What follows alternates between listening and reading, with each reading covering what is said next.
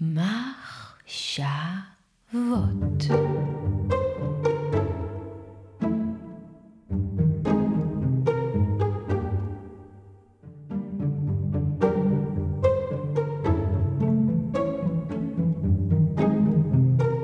כל מה שאני הולך להגיד עכשיו קשור בכל מיני אופנים למשפט שלא מעט אנשים נוהגים לומר, והוא שלא משנה כמה הם ינסו, אף אחד לא יכול אף פעם להרגיש באמת את מה שהם מרגישים, כי ההרגשה שלהם היא סובייקטיבית, הם רק יכולים לתאר אותה במילים, באופן מדויק יותר או מדויק פחות. אבל גם אם הם יתארו את התחושה, את ההרגשה, את החוויה שלהם באופן מושלם, דבר שהוא בלתי אפשרי,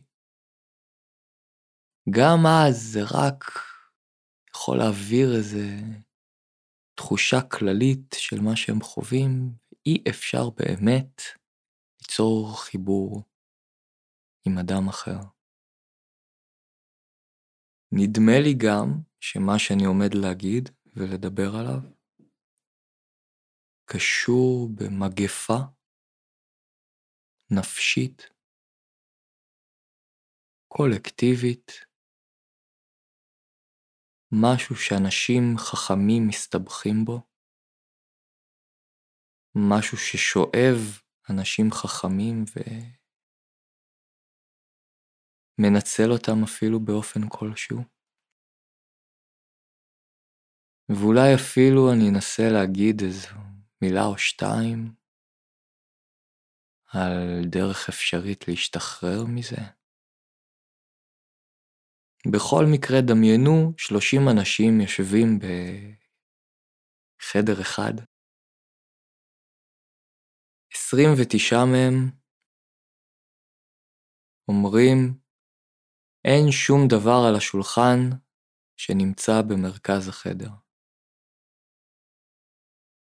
ורק אחד אומר, יש על השולחן הזה חד קרן. מי מדבר אמת ומי לא. אינטואיטיבית, כמובן שהאחד הזה לא דובר אמת, כי הרי אין כזה דבר בכלל חד קרן במציאות, ולכן 29 צודקים, או אומרים אמת, יותר נכון, והוא לא.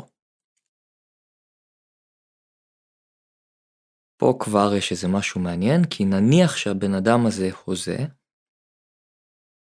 מה שקורה ללא מעט אנשים, אז הוא בתודעתו רואה חד קרן, נמצא על השולחן שם, אלוהים יודע מה הוא עושה.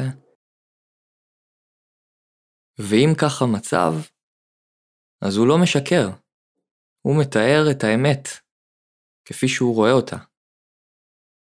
אבל הוא, כמו שאר האנשים בחדר, מתבונן בעולם ומתאר אותו בצורה הכי מדויקת שהוא יכול, והוא מדבר אמת, הוא רואה שם חד קרן, אז הוא אומר, יש כאן חד קרן.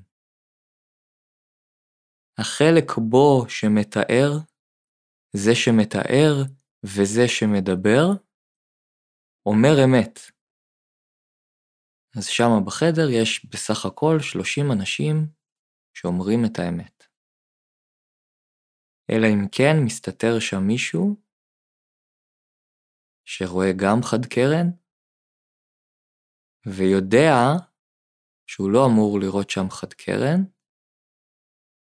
ואם יש אחד כזה שם אז הוא השקרן היחיד. לא אלה שלא רואים את החד קרן, ולא זה שרואה את החד קרן ואומר, יש כאן חד קרן, לא, הם דוברים אמת. רק זה שרואה אותו, ולא אומר שהוא רואה אותו, משקר.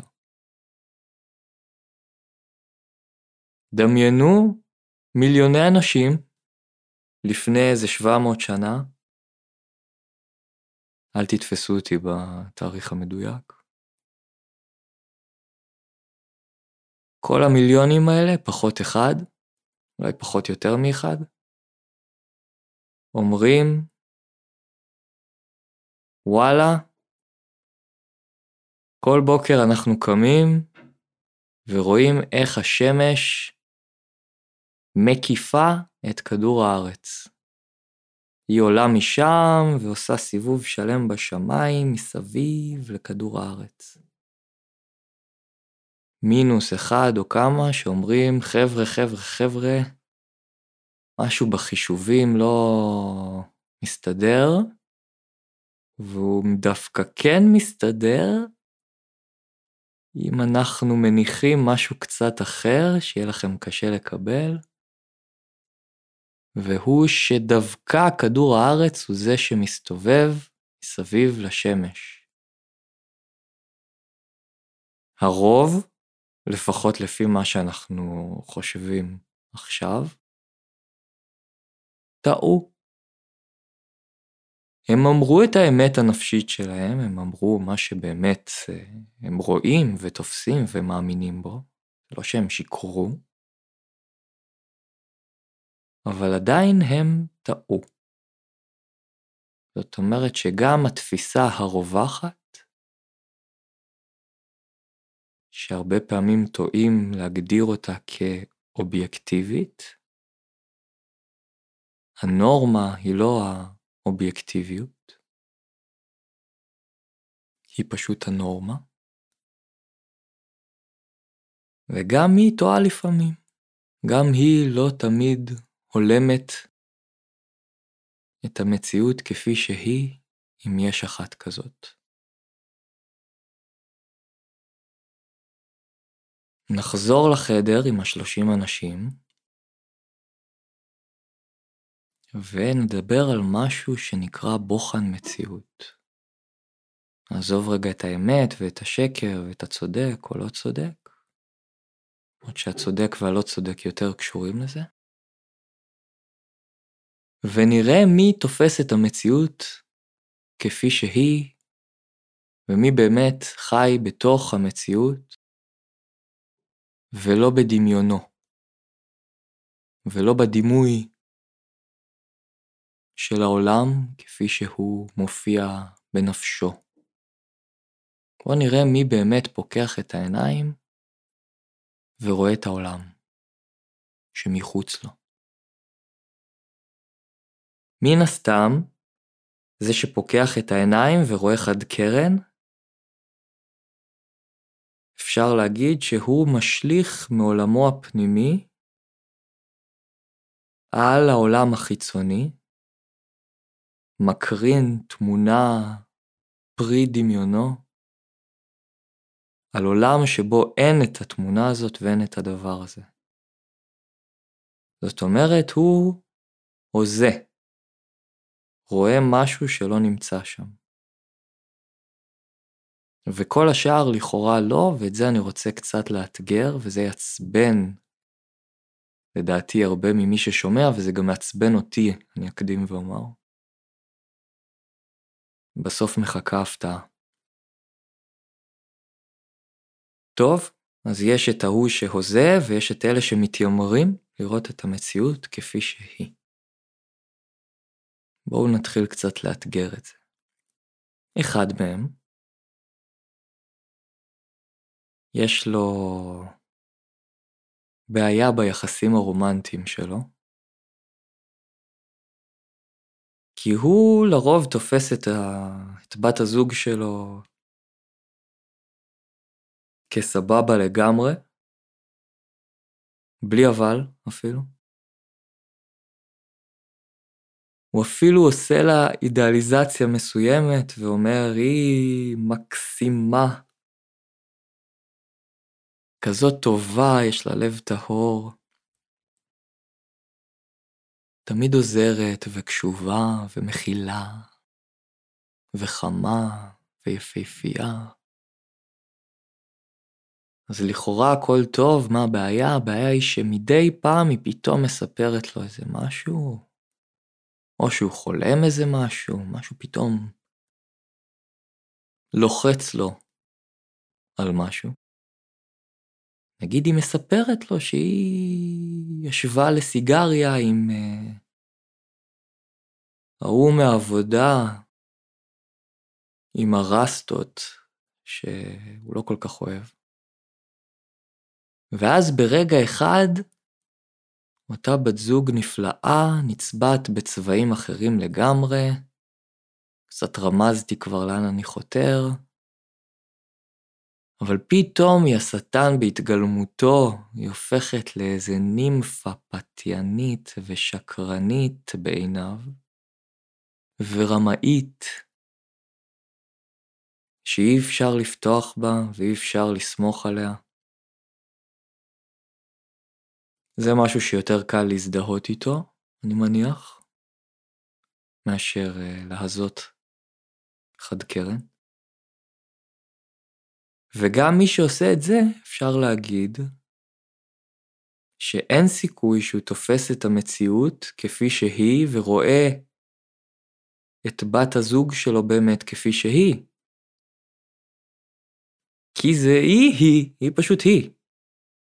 זה לא יכול להיות שהיא מתחלפת, המהות שלה מתחלפת באמת בין איזו מכשפה זדונית לבין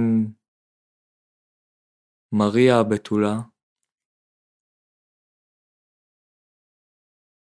ההסבר היחיד, אולי, הוא שבתוך נפשו יש אה, תפיסה, אובייקט, ייצוג של אישה שהיא כזאת, או אישה שהיא כזאת.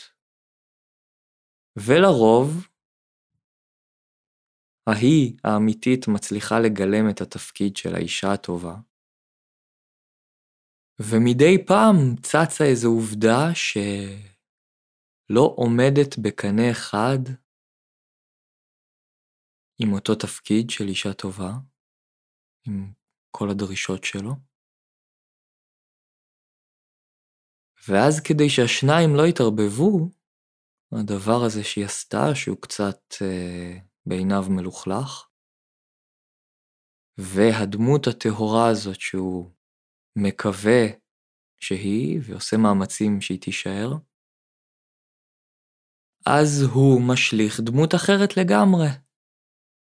את הדמות השטנית, עכשיו האישה הזאת שעומדת מולו בעולם היא השטן, בהתגלמותו שדה, מכשפה, נימפה, זונה, שרמוטה. אין לה שום קשר למי שהיא הייתה אתמול ולדמות הנפלאה שהוא בינתיים מחזיק בנפשו. ואז אפשר להגיד שאותו אדם הולך עם שתי תחפושות הפוכות, תמונות תשליל אחת של השנייה, ניגודים, דבר והיפוכו, כמו שתי שקופיות שהוא כל פעם יכול לשים אחת אחרת על המציאות. על אותה דמות למעשה במציאות, הוא כל פעם מקרין שקופית אחרת. ואז ברור שהוא לא רואה אותה כפי שהיא. למה היא יש בה גם מזה, גם מזה. או יותר נכון אפילו להגיד שהיא, אין בה לא את זה ולא את זה, יש בה את הצבעים כשהם מעורבבים, שזה משהו אחר בכלל, סינתזה בין המלאך והשטן. כל זה מסביר את זה שגם הוא רואה את הדמיון שלו, רואה דימוי ולא את המציאות כפי שהיא. כל זאת, אלא אם כן, כמובן, נפשה של בת זוגו, וזה דבר הגיוני לחשוב, גם היא מבטאת איזשהו פיצול בין הדמויות האלה, וגם היא מאמינה שהיא רק טהורה ורק נאמנה ונקייה ממיניות שלא קשורה בבן הזוג שלה. ואז בצל של נפשה מסתתרת אותה דמות אה, אדומה, שחורה, פתיינית, זדונית יותר, והיא צצה מדי פעם גם פתאום ומחליפה את הדמות ההיא, זאת אומרת שיכול להיות שגם פה בוחן המציאות תקין יחסית של הבן זוג שלה, כי הדמויות השונות האלה הולמות את, ה... את הדמות האמיתית.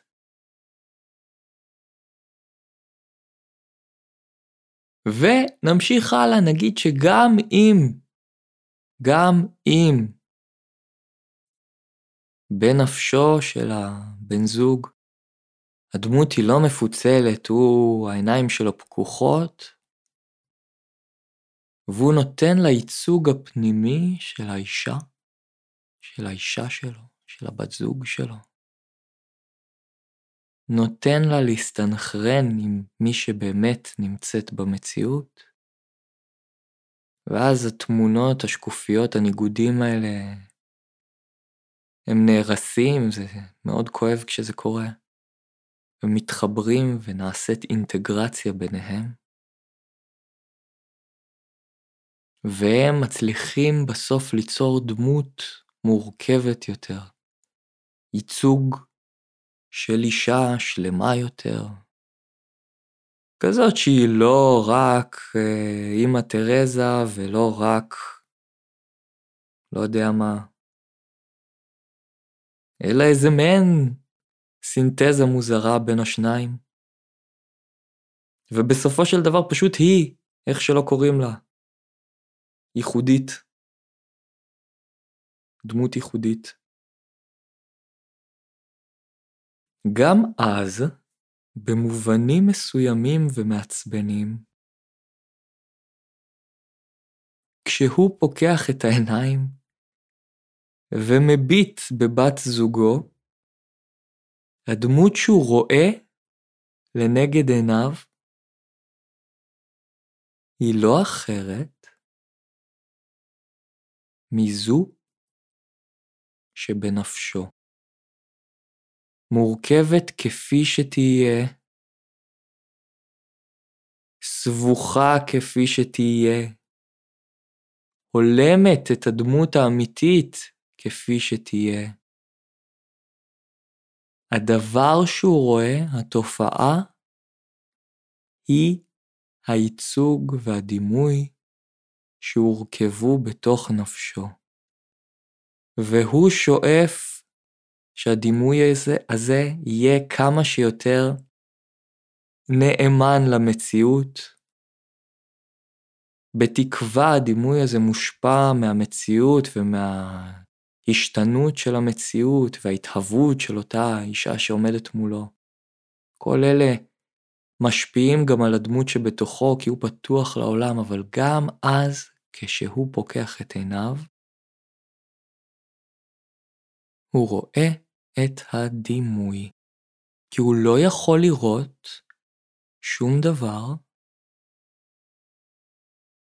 שלא הורכב בנפשו. ובשביל להוכיח את זה, רגע, עוד לפני שאני אוכיח, פה יש הבדל חשוב, כי אני לא אומר בעצם הכל הזיה, כולנו אה, פסיכים על כל השכל, מה שאני מנסה להגיד, או יותר נכון, מה שההיגיון שלי מנסה להגיד, וכי יש בי עוד חלק שהולך להרוג אותי כשאני מדבר ככה, ניתן לו מקום תכף, אה, מקווה שהוא יירגע. מה שאני מנסה להגיד זה שהדימוי הפנימי הזה של העולם, של המציאות, הוא תמיד דימוי.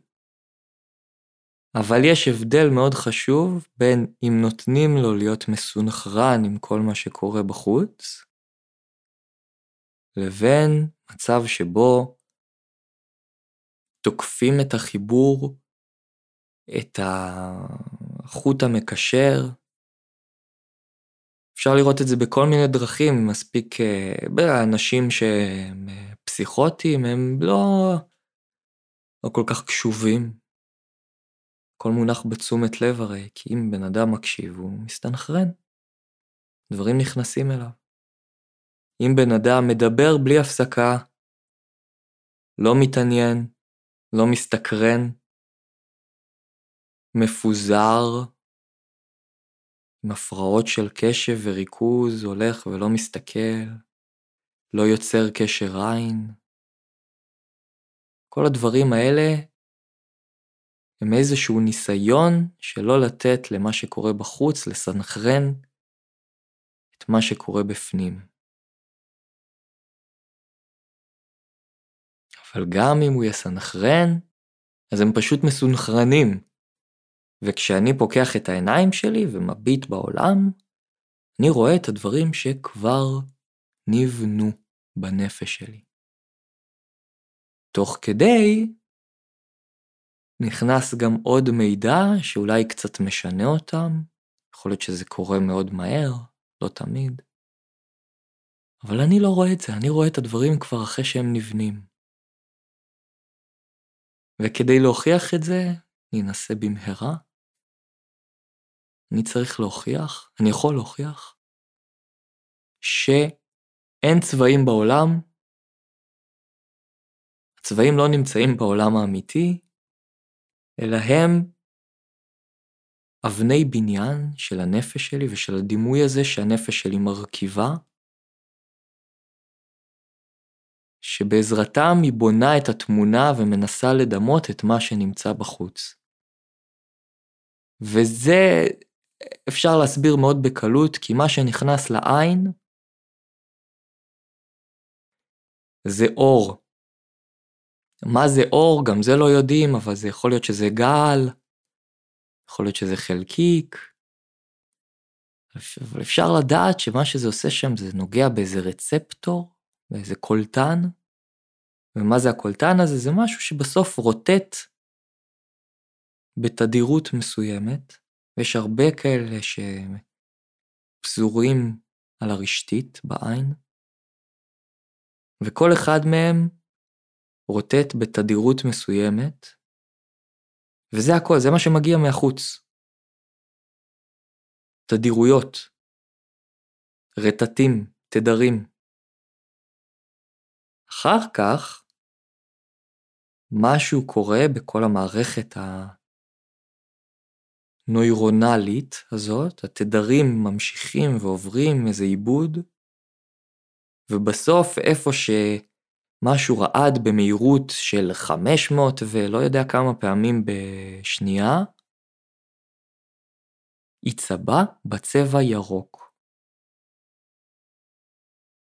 אני לא מדבר על המילה ירוק עכשיו, אני מדבר על החוויה של ירוק, שרוב האנשים שיקשיבו עכשיו יודעים על מה אני מדבר. צבע, הדבר עצמו. אי אפשר לתאר את זה. עכשיו, כשאני אומר את המילה ירוק, אתם צריכים לדמיין את זה. זה לא נמצא במילה ירוק, התחושה של הצבע הירוק. ובכל מקרה, החוויה הזאת היא לא נמצאת שם בעולם האמיתי.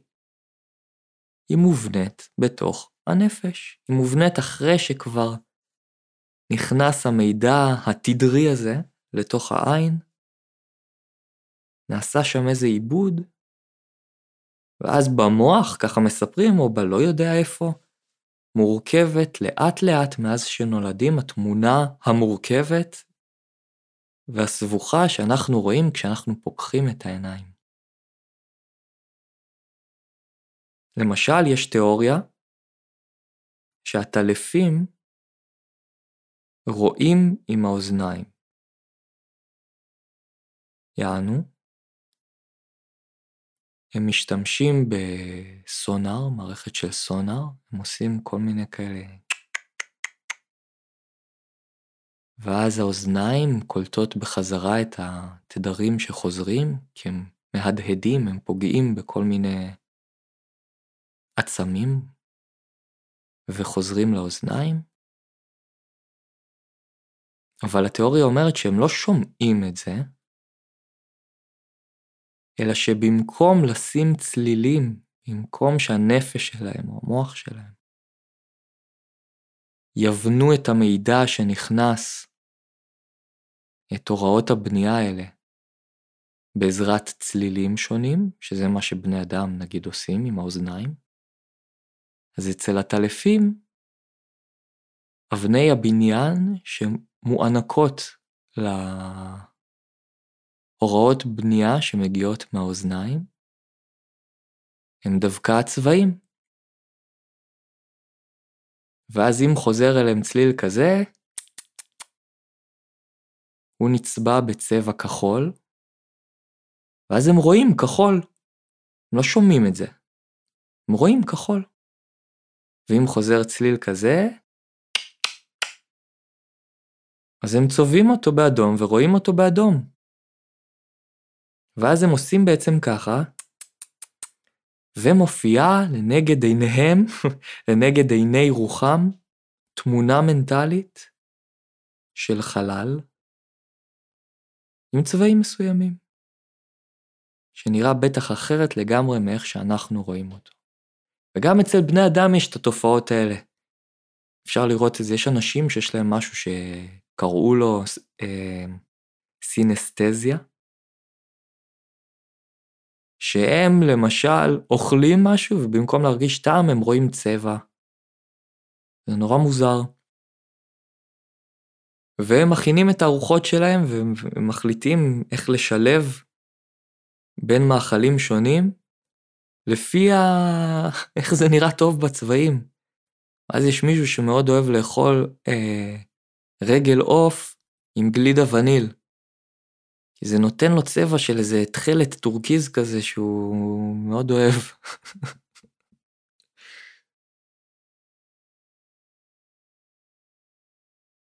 אם כל השטויות האלה נכונות, ואין סיבה להניח שלא, לפחות לא דרך ההיגיון הזה שאני מנסה לתאר, לפחות לא דרך הדרך הזאת, שבה הולכים לא מעט אנשים שחושבים לעומקם של הדברים, אז מגיעים למצב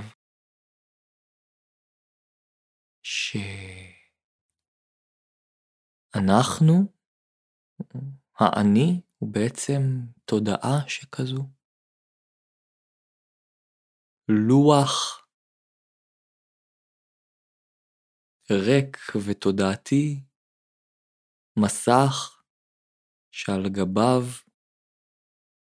מופיעים החיים, כל התופעות מופיעות שם.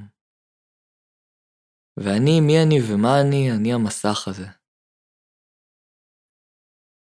פסגת השאיפות הבודהיסטית, לפחות במובנים מסוימים, היא להצליח להבין את זה. שאין ממש אני, זה פשוט מעין מסך. שכמו שהבת זוג של אותו בחורצ'יק מופיעה על גביו, ככה מופיע גם שאר העולם שמובנה בנפשו, שאר הצורות, הרהיטים, החיות, העצים, האנשים, וגם הוא עצמו מופיע על גבי המסך הזה.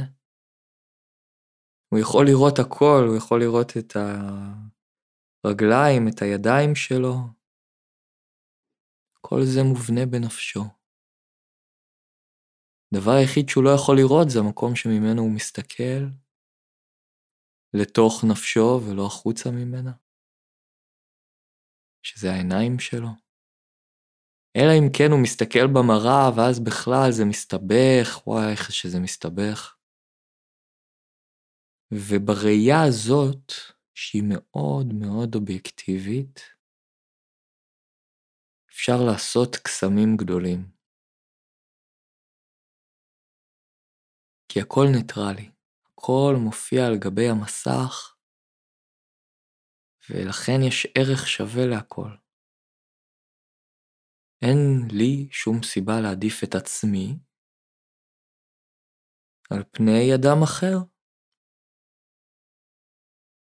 כי שנינו פשוט מופיעים על גבי המסך הזה.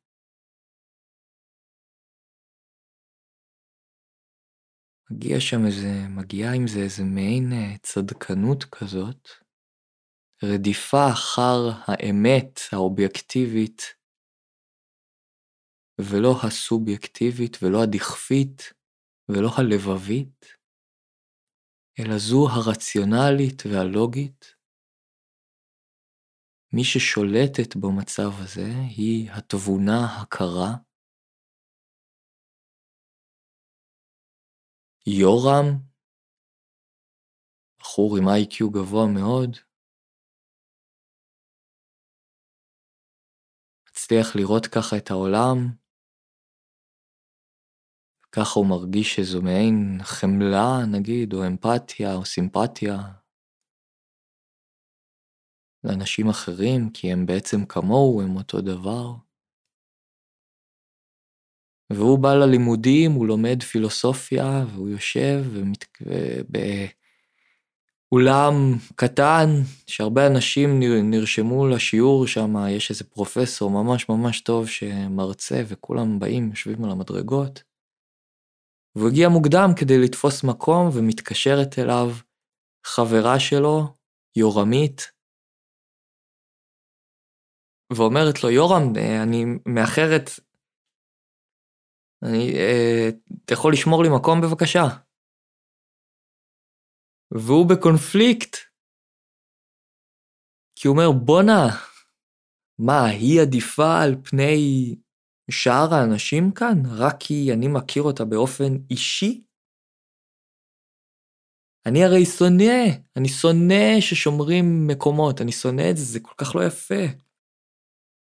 מה, אני אעשה את זה לחבריי, את מה ששנוא עליי? והוא אומר לה, יורמית, אני, אני, אני, לא, אני, לא, אני לא יכול, אני, אם לא יהיה לך מקום, תבואי, אני אקום, אני אשב על המדרגות, תשבי במקומי. זה הפתרון היחיד שהוא מוצא. יורם נכנס לקשר רומנטי עם אישה. היא בוגדת בו. היא בוגדת בו. עם איזה מישהו. והוא בהתחלה כועס וזה, אבל הוא לא יכול להיפרד ממנה. וחבר שלו שואל אותו, הוא אומר לו, תגיד, מה, איך אתה, איך אתה ממשיך לחיות איתה? אחרי מה שהיא עשתה. ויורם, למרות שצובט לו הלב, וואו, איך צובט לו הלב באותו רגע, למרות שהוא קם בבוקר עם מועקה, למרות שהוא מביט בה ולא יכול לסמוך עליה יותר, למרות שמשהו קרה, משהו קרה, הוא אומר לחבר, תשמע, היא חיפשה באותו בחור משהו שאני לא העזתי להיות בעצמי. ו... וזה הפגיש אותי עם זה, ואנחנו ככה מנסים עכשיו uh, להתגבר על זה, וככה שלא יהיה חסר לנו משהו ב, באישיות שלנו, באינטגרציה שלנו. זה היה מעין בחור, הוא היה כזה מישהו שעושה דברים בצורה חופשית, ואני קצת אה, מאופק, אז היה חלק בה ש... שכשהוא היה איתי הוא, הוא מת, הוא לא יכל לבוא לידי ביטוי, אז היה חייב לצאת שם, היא אמרה שהיא לא יודעת מה היא עושה, היא... הרגישה שזה לא היא שעושה את זה. אז אה, וזה, אנחנו יכולים לגדול מתוך זה. קשה להתווכח עם יורם, קשה להתווכח איתו, כי הוא מאוד רציונלי. יש ויכוחים כאלה שאין, מישהו מאוד רציונלי, ברור שהוא טועה, זה פשוט ברור, למה ככה? ככה. אבל הוא אומר אמת. הוא אומר אמת, הוא אומר אמת כי הוא מצליח לראות את הדברים בצורה מאוד מאוד אובייקטיבית. זה משהו שקורה לאנשים שהם חכמים, הם רואים את הדברים בצורה ניטרלית ואובייקטיבית. זה משהו שהמדע קשור אליו.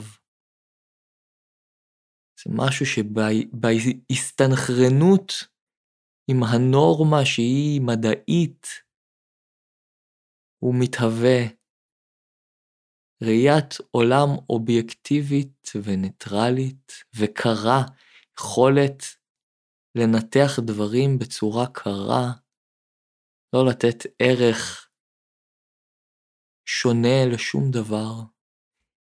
וזה כלי נהדר, זה, זה מחשב, זה מחשב נפשי שאפשר לעשות איתו חלליות שמגיעות למאדים, וזה כלי נהדר לפסיכולוג שפוגש מישהי ומנסה להבין למה היא ככה ולמה היא ככה ולעזור לה. וזה כלי מסוכן מאין כמותו עבור מישהו שמנסה ליצור יחסים אנושיים ופשוטים עם אדם אחר, כי הוא יקבל הכל וינצלו אותו, והוא יישאר שם כי הוא יכול להסביר הכל ולהצדיק הכל, והוא לא מעדיף את עצמו. הוא לא מעדיף את עצמו. זה לא סתם שהוא לא נפרד. הוא לא יכול להיפרד, הוא רואה את הכל כאיזה מקשה אחת. כדי להיפרד הוא צריך להעדיף את עצמו, לרצות שיהיה לו טוב. הוא צריך להקשיב לדחפים שלו, ללב שלו. אבל הוא למד לשים פני פוקר. לא משנה מה קורה, להישאר על אפס, ניטרלי. הוא רואה אנשים שמדברים בהתלהבות. זה מגוחך בעיניו, זה ילדותי בעיניו. זה תינוקי. הוא רואה אנשים שדואגים לעצמם וזה מעצבן אותו. הוא רואה אנשים שצריכים לעצמם וזה מעצבן אותו. אנשים שמרמים כדי לקבל משהו, שהם בתחרות עם אחרים וזה מעצבן אותו. ולמי, אני שואל, למי או לאן כל הכוחות האלה רתומים? מי שולט בהם? הכוחות החישוביים, היפהפיים האלה, היצירתיים האלה, שיש לו. מי שולט בהם? את מי הם משרתים? הרי זה מה שקורה, אם הוא ילך לעבודה, הוא יעבוד כל כך קשה, באמת, הוא יעשה, הוא, יהיה, הוא יכול ללכת להיות uh, סוכן מוסד ויגידו לו, לך, ת, תעשה שהבן אדם הזה והזה יביא לנו מידע, יהפוך עולמות. עושה מניפולציות ענקיות כדי שזה יקרה, או שהוא ילך להיות uh, מתכנת והוא יישב כל יום תשע שעות כדי לכתוב משהו שבסוף מכניס כסף למישהו אחר, וגם לא, כי הוא מקבל משכורת די גבוהה, נכון. אבל עבור עצמו, עבור הדברים הפשוטים שקשורים אליו, הכוחות האלה לא, הם, הם לא ישרתו אותו, זה ממש יכול לראות לפעמים כמו איזה ניצול. בן אדם הופך לאיזה בורג באיזו מערכת גדולה שבאה ועבורה הוא נותן ביטוי ליכולות האלה. אבל הוא שוכח את עצמו לגמרי. הוא יושב בבית קפה, סוף סוף רואה איזה בחורה יפה קוראת ספר שנראית לו מעניינת, וכל היכולות האלה הולכות לפח, כי הן לא, הן לא קשורות ב, ב, ברצונות שלו, הן לא, לא יעזרו לו. הוא יכול לקום, לדבר איתה, הוא כזה חכם, מה הבעיה לעשות את זה? אבל זה מנותק.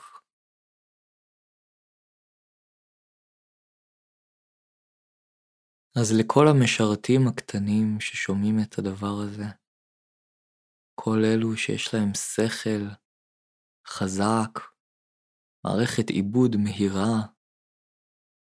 ומרגישים שהחיים שלהם בזבל,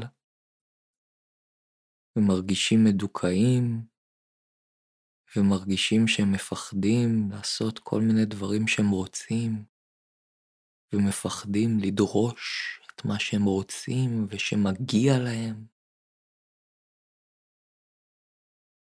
אבל כשהם יושבים ומקשיבים לכל החברים שלהם, מספרים על הצרות שלהם ועוזרים להם לנתח את זה, או שהם מקשיבים להורים שלהם ולצרות שלהם, או שלא יודע מה הם עושים עם זה. אני ממליץ לכם לרתום את כל היכולות שלכם עבור עצמכם, עבור מה שהלב שלכם מבקש, עבור מה שהדחפים שלכם מבקשים. אל תדאגו, אתם לא תהפכו לאנוכיים מניאקים, אולי קצת רק. אתם לא תפסיקו להיות לבביים ונחמדים, אולי רק קצת. להפך, במובן מסוים אפילו להפך, תוכלו פתאום להעריך אנשים שחיים בשביל עצמם. קחו את היכולות שלכם, תעשו איתם מה שאתם רוצים. שרתו את עצמכם ולא את כל העולם, ולא את הבני זוג שלכם ולא את המקום עבודה שלכם. תחליטו מה אתם רוצים לעשות. לא צריך להיות כל כך צדקן בהכל, לרדוף אחרי האמת והצדק. לא צריך לראות את הדברים בצורה אובייקטיבית ולסלוח מהר מדי, לא, לא. תגיבו כמו כלב שמכאיבים לו, הוא פשוט בוכה ובורח לפינה או תוקף. ככה. תראו את הדבר הזה שאתם באמת רוצים לעצמכם. הרבה פעמים לא, לא כזה הרבה. בחור או בחורה שמעניינים אתכם. מקצוע שאתם באמת רוצים לעסוק בו. רעיון שבא לכם לממש ולהוציא. ותגייסו את כל המשאבים שלכם עבור זה. תנו לעצמכם גב.